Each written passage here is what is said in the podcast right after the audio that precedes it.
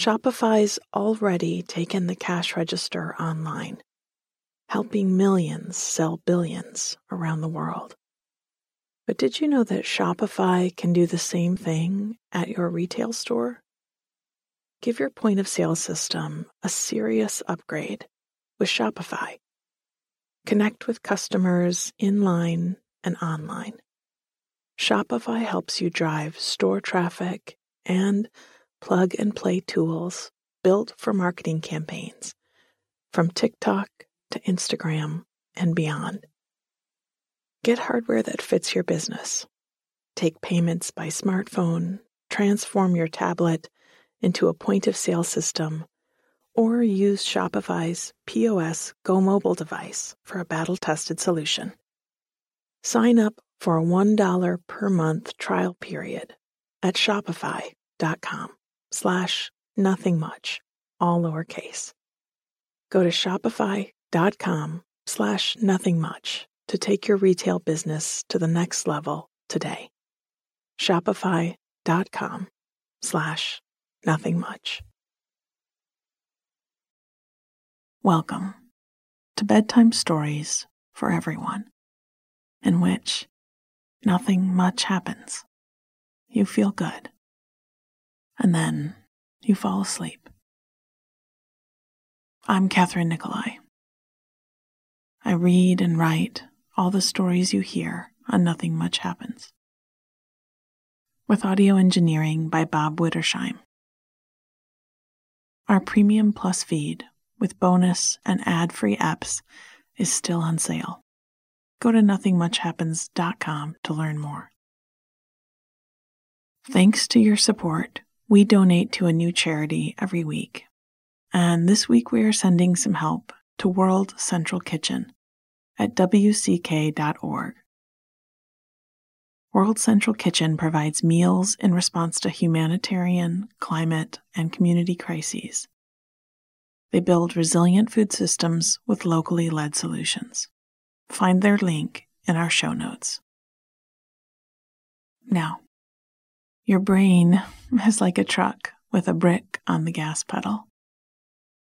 It goes even when no one is there to steer it. And you can probably relate to that feeling the most when you're trying to go to sleep or when you're trying to return to sleep in the middle of the night. That constantly spinning, wandering feeling. Well, here's what doesn't work trying to stop the truck, trying to stop thinking. It doesn't work. It'll probably just frustrate you. But there is something that does work. Giving your truck a nice country road to roll along, gently directing it to someplace calm and wonderfully uneventful.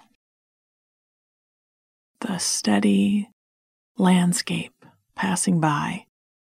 It rocks your thinking mind to sleep. Just listen to the story and you'll sleep. I'll tell it twice and I'll go a little slower the second time through. If you wake again in the night, don't try to stop the truck. Just listen again or think through the details that you can remember. Now, lights out. Turn on Do Not Disturb and put things down. Feel how good it is to be in bed, to be about to fall asleep. Breathe in through your nose and sigh through your mouth. Again, fill it up slow and let it go. Good. Our story tonight is called Winter Getaway, Part 3, or Chef's Kitchen. And it's a story about a humble meal cooked for a friend. It's also about handwritten notes in the margin of a cookbook, a gift wrapped in brown paper, and the steam rising up off of a bowl of soup. Winter Getaway, Part 3, or Chef's Kitchen. Lunch service was winding down, and I made myself a small cup of espresso from the machine in the dining room. It was a treat I partook of most days. Before I'd become a chef, I'd worked in a coffee shop and served my fair share of lattes and Americanos. And there was something irresistible to me about taking a clean cup and saucer from the warmer and properly making a coffee. I dropped in a cube of sugar and stirred till it dissolved, then drank it down in three or four quick sips. It marked a turning point in my day, and I thought about how many people around the world did the same. Had some small afternoon ritual, probably involving something hot to drink that helped them to pause before the second part of the day and regroup. I looked out through the dining room windows, up at the mountain, and watched skiers and snowboarders zigzagging their way down. I wondered if my friend, the bookshop owner, had set foot out into the snow yet. I knew she was here, tucked away in her cabin, mostly because once a day I sent a basket full of Danishes or Chelsea buns and got back yesterday's crumbs. So, like I said, I knew she was here. I guessed she was reading books and taking naps, and I was glad she was decompressing. As grown ups, sometimes you see your friends struggling and you wish you could give them a good meal and tuck them into bed like had been done for you as a child. But most of the time, all you can do is listen, though that's still pretty important. Maybe that was why I loved my job so much. I did get to feed people and send them off to bed. I got to see the moment when they set aside whatever they'd been thinking about and unfold their napkin and let the steam of some tasty dish I'd made rise up and wrap around their face. And I was about ready to see my friend's face like that. We'd met years ago when I first started cooking at the inn on the lake in the little town a few hours south of here. I'd wandered into her bookshop on a day off and spent so much time looking through the cookbook section. She'd encouraged me to take a stack over to the reading nook in the front window. Her shop had lots of new books.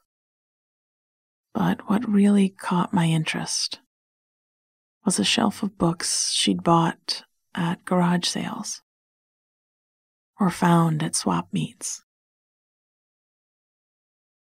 They were the kind that were compiled by the Rotary Club or the local chapter of the Moose Lodge with a plastic cover and ring binding. The recipes represented everyone's best potluck dishes, along with clever tips and sensible advice for housekeeping. I loved those old books. Lots of the recipes, while often comprising just a half dozen ingredients and very simple methods, were downright delicious. I loved thinking about the time when they were compiled, what was happening in the world, and then to read the handwritten notes in the margins that said things like, Good hot dish for Sunday. Used lima beans instead, worked fine. Or Christmas Party, 1971. So I'd gone back to the shop often. And she'd find new cookbooks for me whenever she could. She'd stop by the inn sometimes when the breakfast rush was over. And I'd bring up a couple plates of my signature cinnamon coffee cake. Pour us cups of coffee from the urn on the back patio. And we'd chat about books and food and this little village both of us loved. Once I told her about one of the first chapter books I'd read as a child. A book I couldn't remember the name of, but had been so beloved that I'd read it till the cover had come off. I described a bit of the story. Hmm, two cousins, an evil governess, and secret passages through the walls of a giant Gothic country house. I'd forgotten about the conversation soon after, but that new year, while I was settling into the kitchens at the ski lodge, I'd gotten a package wrapped in brown paper with her shop as the return address. She'd found the book, even found the edition I'd read so many times when I was little.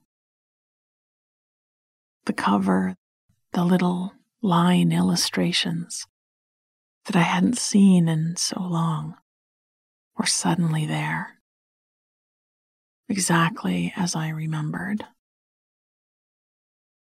And they brought with them more memories of reading in the back seat on my way to Grandpa's house, of hiding the book inside my math text to read during class. I was taking the last sip of my espresso and smiling at the memory when I felt my phone buzz in my pocket. She must have heard me thinking about her. She'd sent a picture that showed the fireplace inside the chalet. The restaurant where I was standing at the moment was a small, glinting dot in the distance. She lives, I typed back. She does, and she's had a lovely cup of tea, but now she's hungry. I smiled. I had the perfect meal in mind. Come down to the hotel, I said. I'll meet you at the restaurant, and we'll cook something up. On my way, she sent. I thought of a humble meal That was so delicious, so comforting. The kind of home cooking that we never really make in restaurants. In fact, it was a dish often made when someone was under the weather.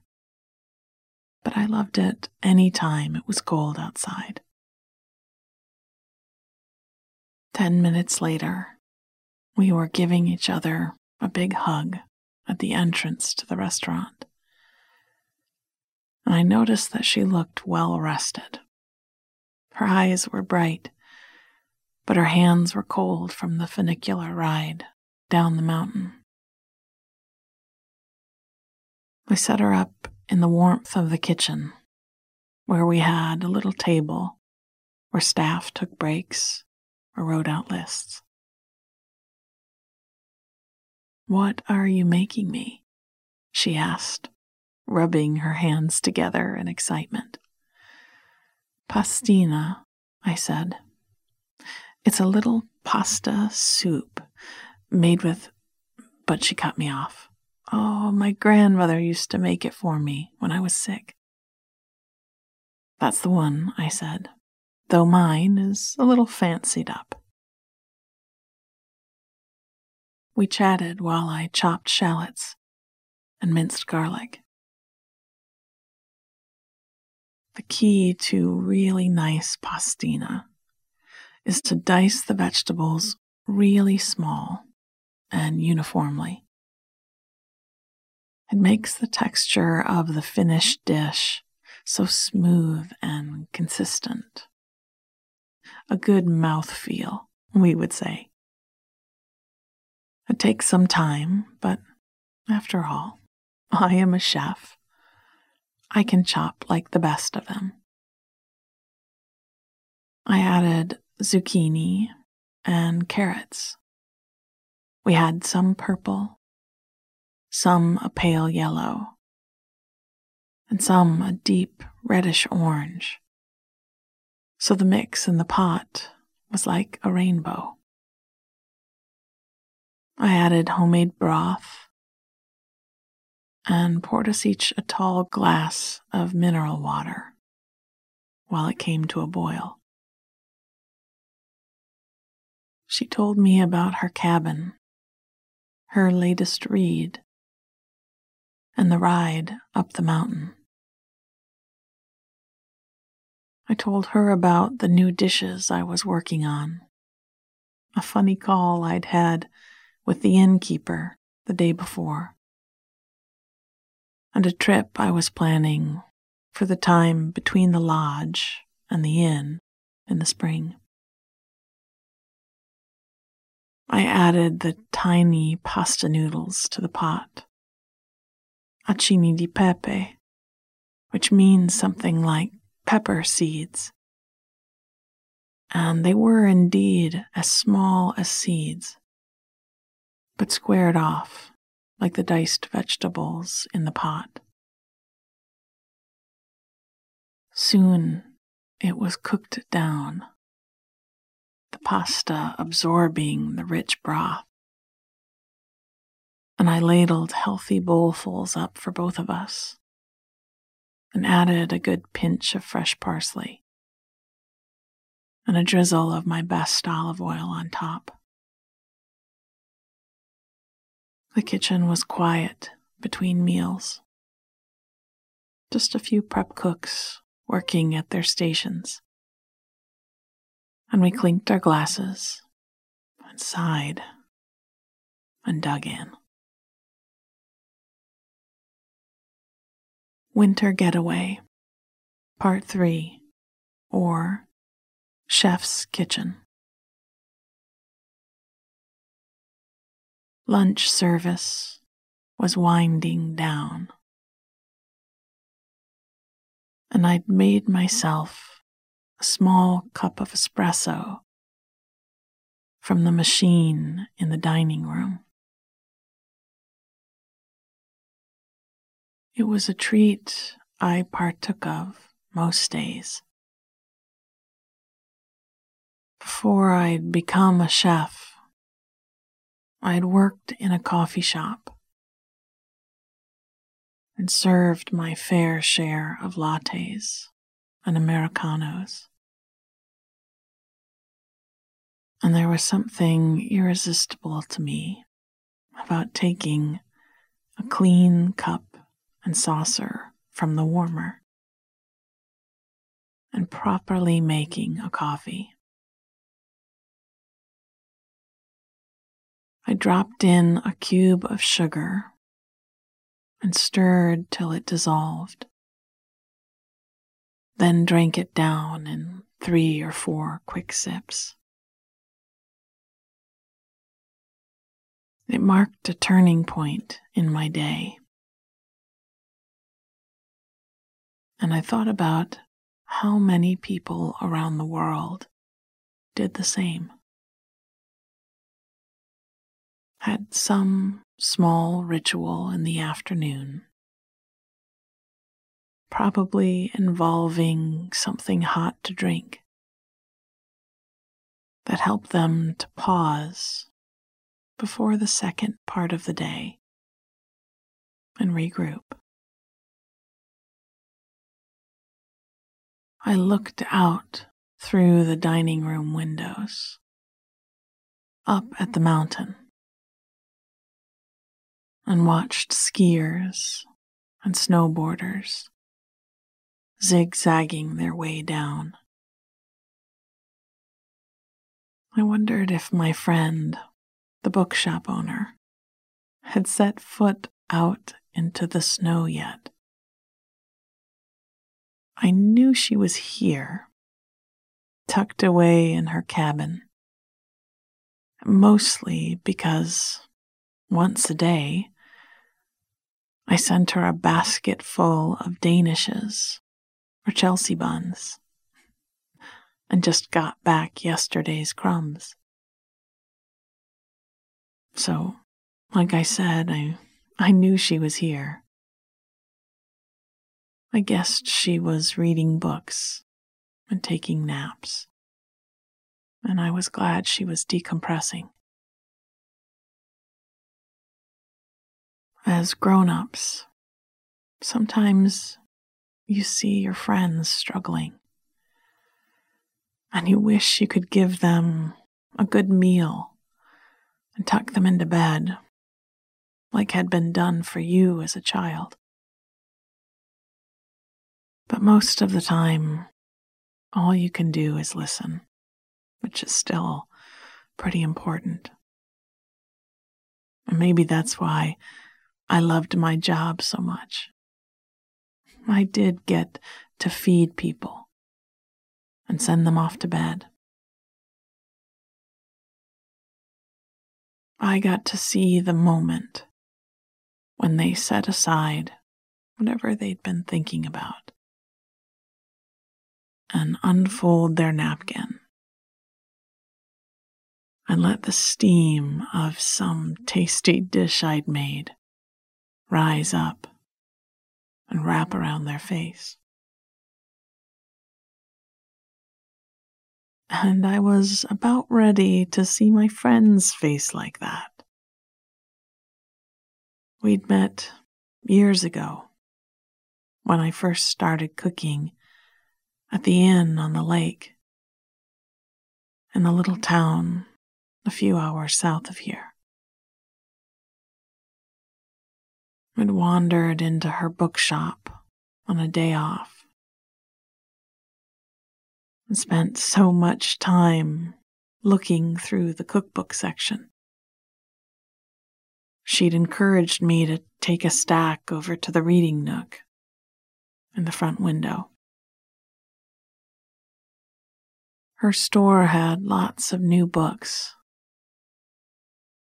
But what really caught my interest was a shelf of books she'd bought at garage sales or found at swap meets.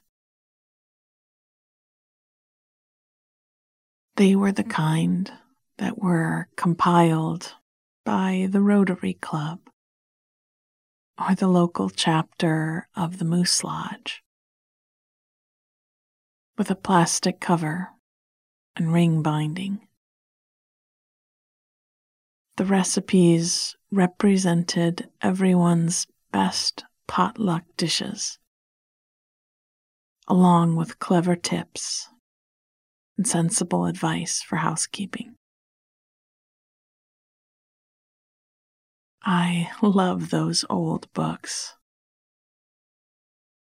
Lots of the recipes, while often only comprising a half dozen ingredients and very simple methods, were downright delicious.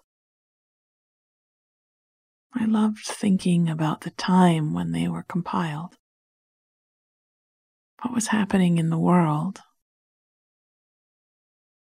and to read the handwritten notes in the margin that said things like, good hot dish for Sunday.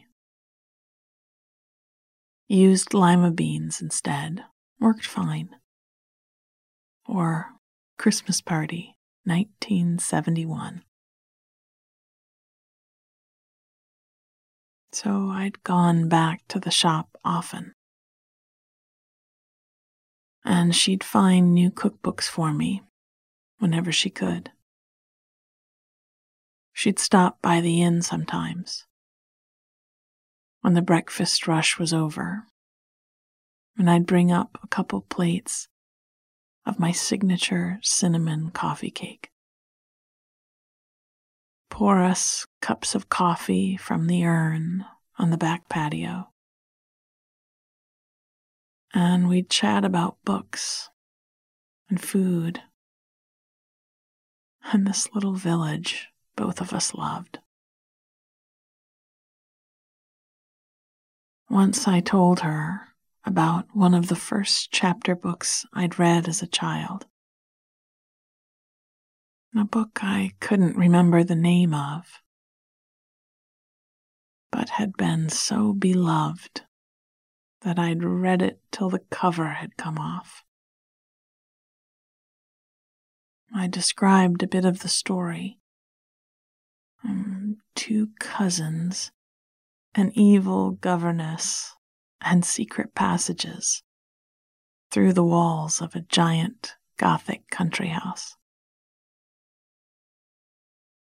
I'd forgotten about the conversation soon after. But that new year, while I was settling in to the kitchens at the ski lodge, I'd gotten a package wrapped in brown paper with her shop as the return address. She'd found the book, even the edition I'd read so many times when I was little. The cover, the little line illustrations that I hadn't seen in so long were suddenly there, exactly as I remembered. And they brought with them more memories of reading in the back seat on my way to Grandpa's house, of hiding the book inside my math text to read during class. I was taking the last sip of my espresso and smiling at the memory when I felt my phone buzz in my pocket. She must have heard me thinking about her she'd sent a picture that showed the fireplace inside the chalet. The restaurant where I was standing at that moment was just a small glinting dot in the distance. She lives, I typed back. She does, and she's had a lovely cup of tea, but now She's hungry. I smiled. I had the perfect meal in mind. Come down to the hotel, I said. I'll meet you at the restaurant and we'll cook something up. On my way, she sent back. I thought of a humble meal that was so delicious, so comforting, the kind of home cooking that we never really make in restaurants. In fact, it was a dish often made when someone was under the weather. But I loved it any time it was cold outside. Ten minutes later, we were giving each other a big hug at the entrance to the restaurant. And I noticed that she looked well rested. Her eyes were bright, but her hands were cold from the funicular ride down the mountain. I set her up in the warmth of the kitchen, where we had a little table where staff took breaks or wrote out lists.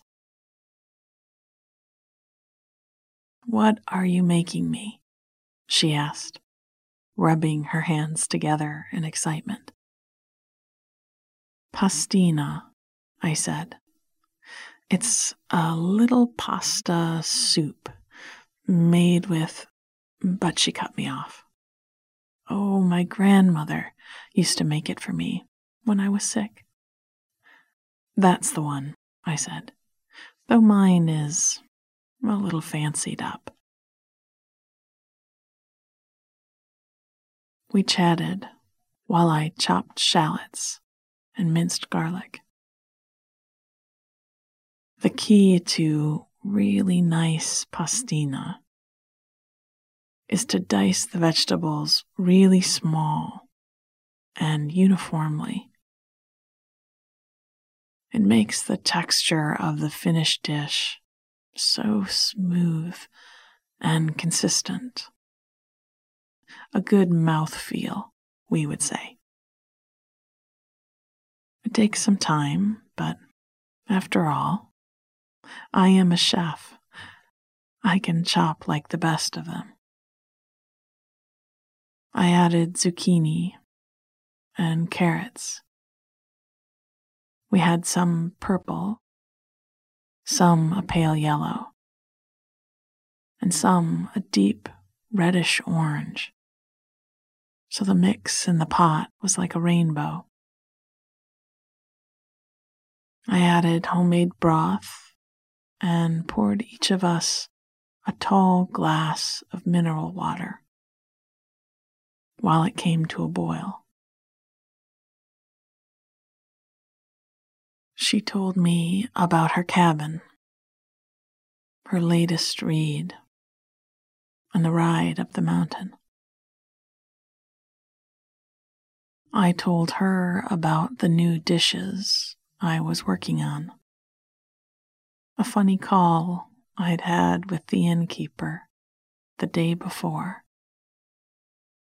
and a trip I was planning for the time between the lodge and the inn in the spring. I added the tiny pasta noodles to the pot. Acini di pepe which meant something like pepper seeds. And they were indeed as small as seeds, but squared off like the diced vegetables in the pot. Soon it was cooked down, the pasta absorbing the rich broth and I ladled healthy bowlfuls up for both of us and added a good pinch of fresh parsley and a drizzle of my best olive oil on top. The kitchen was quiet between meals.